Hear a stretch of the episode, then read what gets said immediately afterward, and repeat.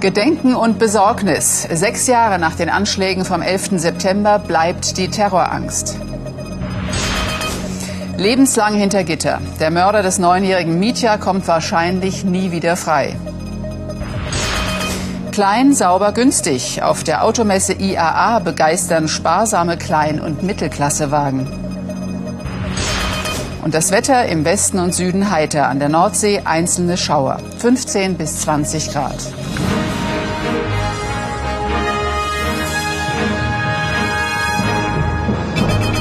Die Nachrichten des Tages. Heute mit Petra Gerster.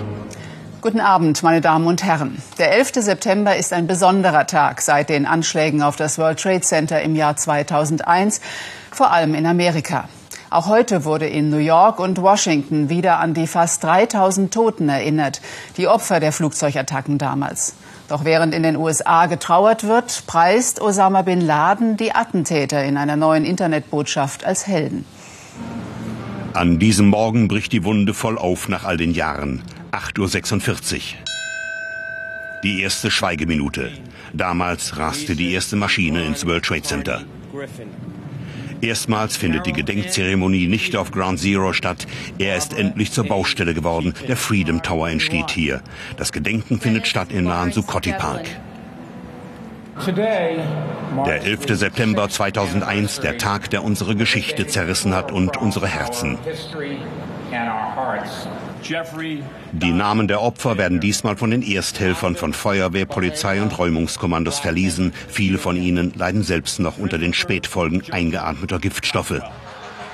Rückblende, Einschläge, die New York und die Welt erschüttern. Pünktlich zum Jahrestag ein neues Al-Qaida-Video. Osama bin Laden rühmt die 19 Attentäter. Einer von ihnen, Walid al-Sheri, der mit dem entführten Flugzeug in den Nordturm des World Trade Centers raste. Hier brachen die Türme zusammen. Angehörige dürfen noch einmal am Ort des Horrors der Toten gedenken. Die Bauarbeiten ruhen derweil auf Ground Zero. Joseph D. Ferrelli. Auch Rudy Giuliani gedenkt der Opfer, er, der als selbsternannter Held von 9-11 Präsident werden will. Seine Kritiker empören sich, dass er den Gedenktag politisch missbrauche. Hillary Clinton blieb fern heute. Der sechste Jahrestag, die Trauer der Angehörigen bleibt, trotz kurzen Innehaltens aber. New York ist längst unterwegs in Richtung Zukunft.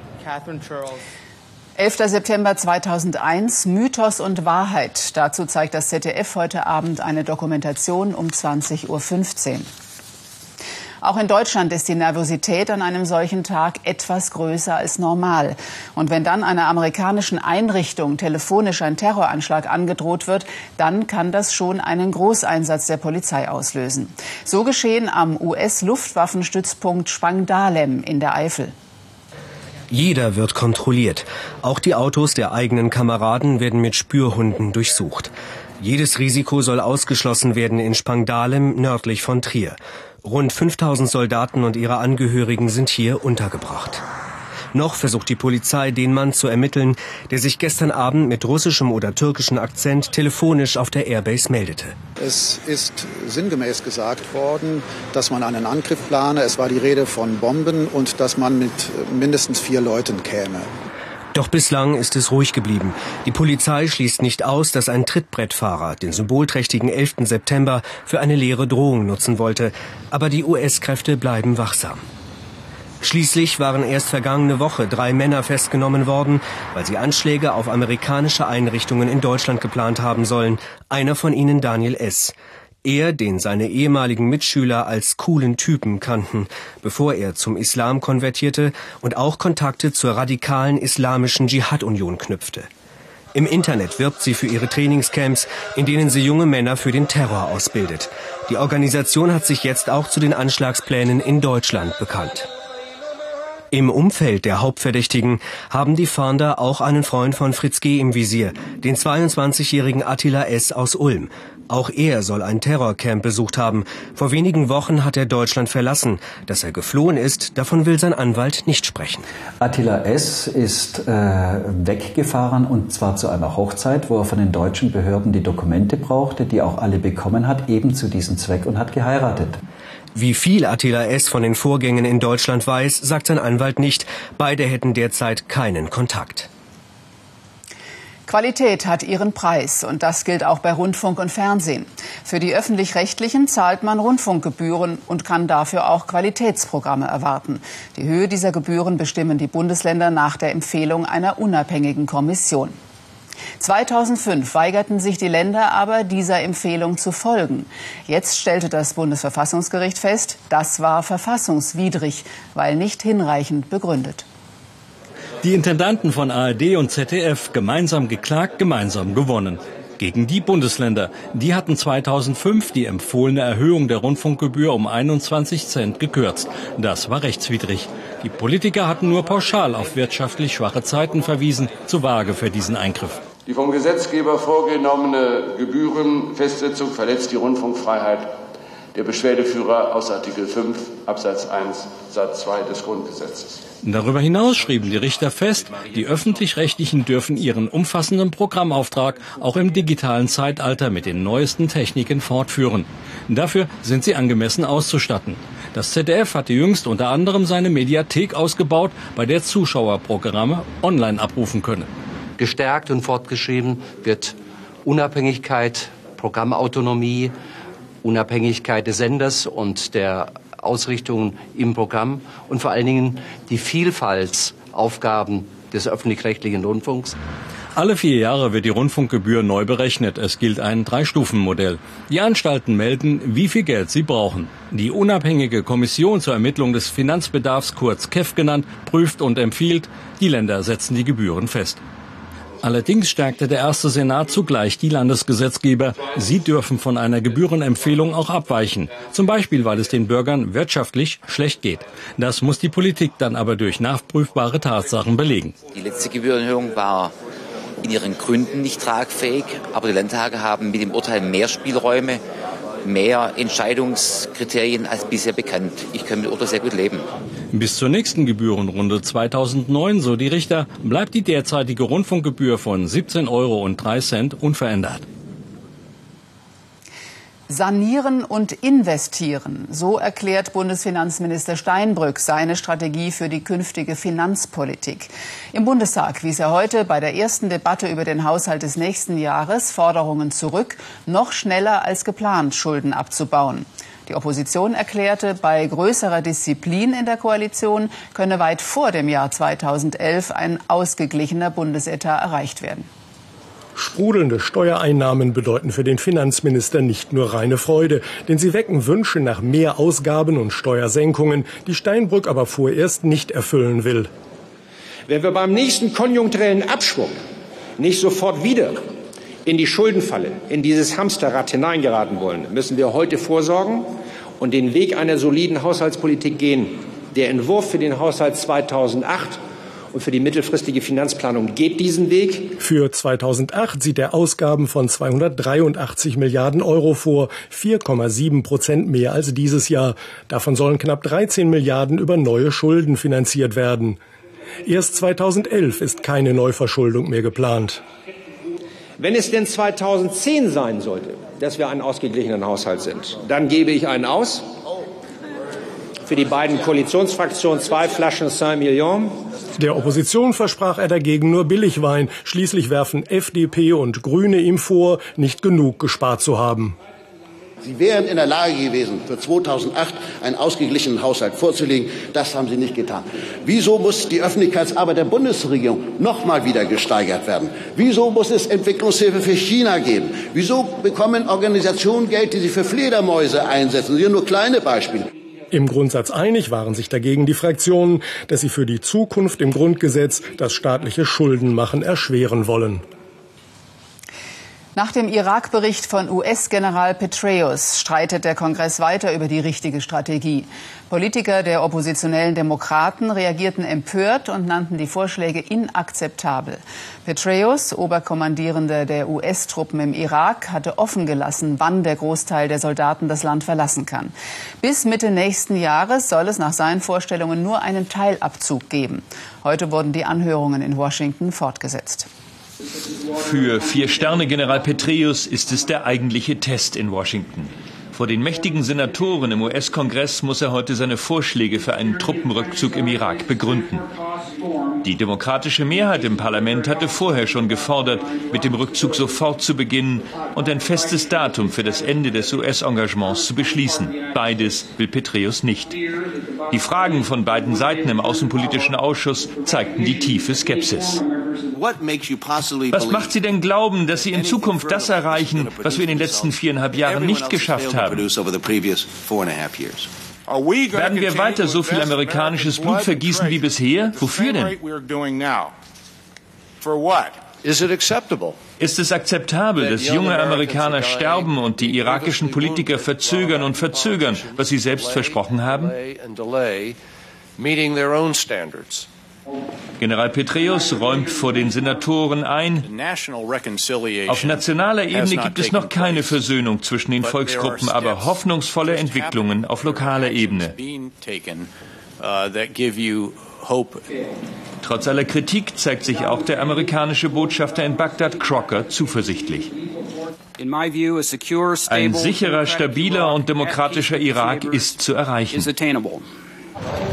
Für die US-Truppen im Irak zeichnet sich auch nach diesen Anhörungen ab, sie werden wohl noch mehrere Jahre dort bleiben müssen.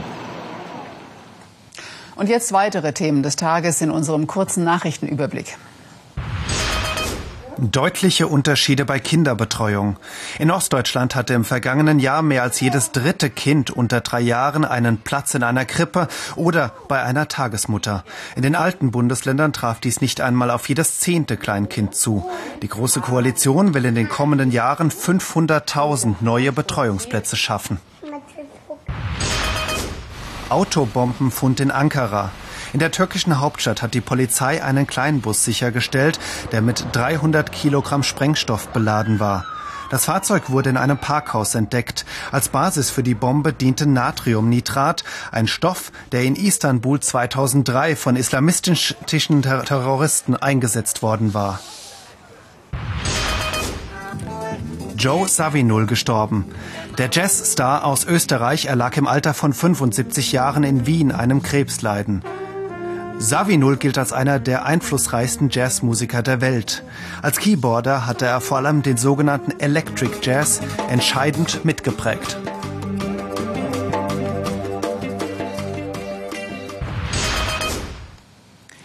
Lebenslange Haft mit anschließender Sicherheitsverwahrung. Der Mörder des neunjährigen Mietja hat vom Landgericht Leipzig die Höchststrafe erhalten. Ein Gutachter hatte bei dem 43-jährigen Wiederholungstäter einen Rückfall nicht ausgeschlossen. Der einschlägig vorbestrafte Mann hatte ein Geständnis abgelegt und um Entschuldigung gebeten, obwohl er wisse, dass seine Tat nicht zu entschuldigen sei. Als Uwe Kolbig am Morgen zur Urteilsverkündung erscheint, da weiß er wohl, was ihn erwartet. Zu Prozessbeginn schon hatte er ein Geständnis abgelegt, er habe Mitjas sexuell missbraucht und anschließend getötet. Die Richter am Leipziger Landgericht verkünden dann am Morgen lebenslänglich mit anschließender Sicherungsverwahrung. Außerdem stellen sie die besondere Schwere der Schuld fest.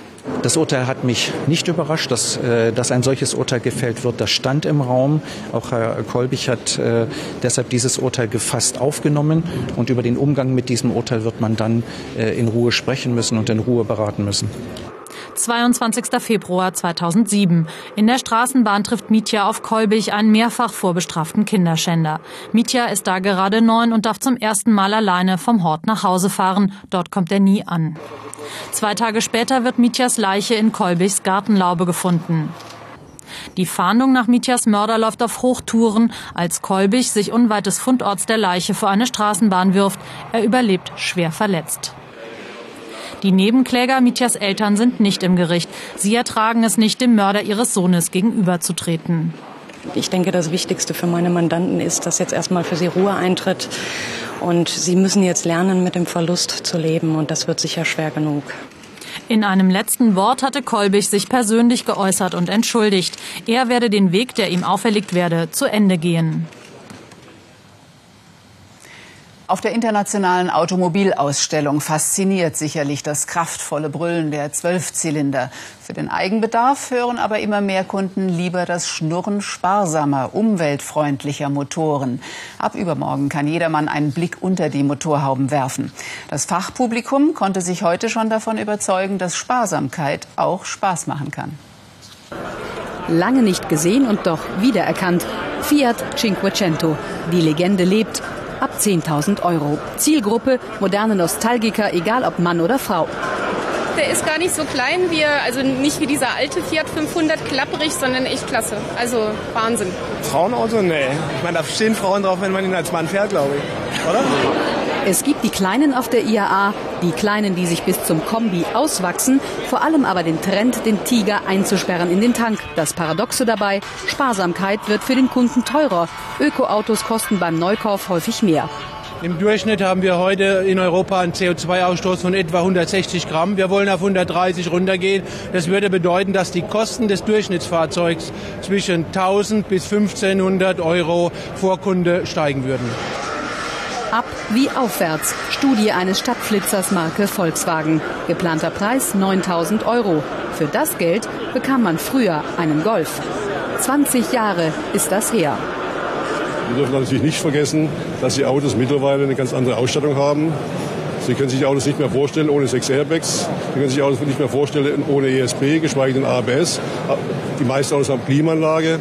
Da denken Sie bitte auch mal wie ein Auto heute, ein Golf 2007, aussieht im Vergleich zum Golf 1997. Und so sieht jetzt der Audi A4 aus. Knick im Heck. Und wer eine Hand frei hat, kann damit sogar fahren.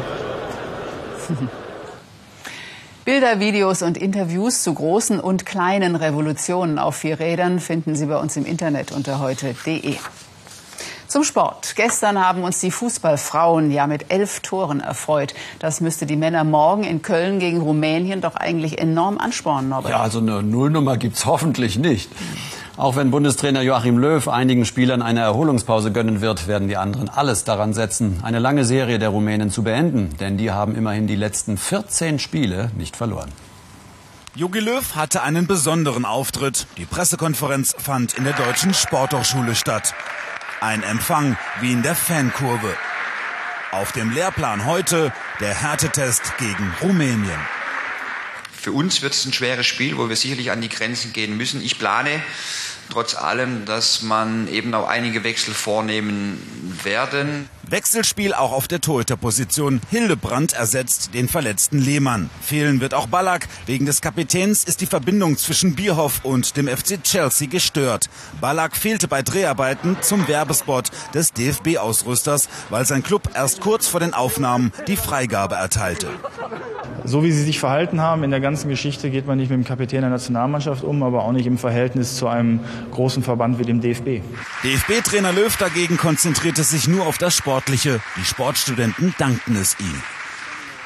Der Sommer scheint doch noch mal die Kurve zu kriegen. Ab morgen geht es wieder aufwärts. Gleich Inge Niedeck mit den sonnigen Aussichten. Im Heute-Journal mit Marietta Slomka, volle Kassen, leere Taschen. Fragen an Bundesfinanzminister Steinbrück. Das war's von uns. Ihnen noch einen schönen Abend und bis morgen.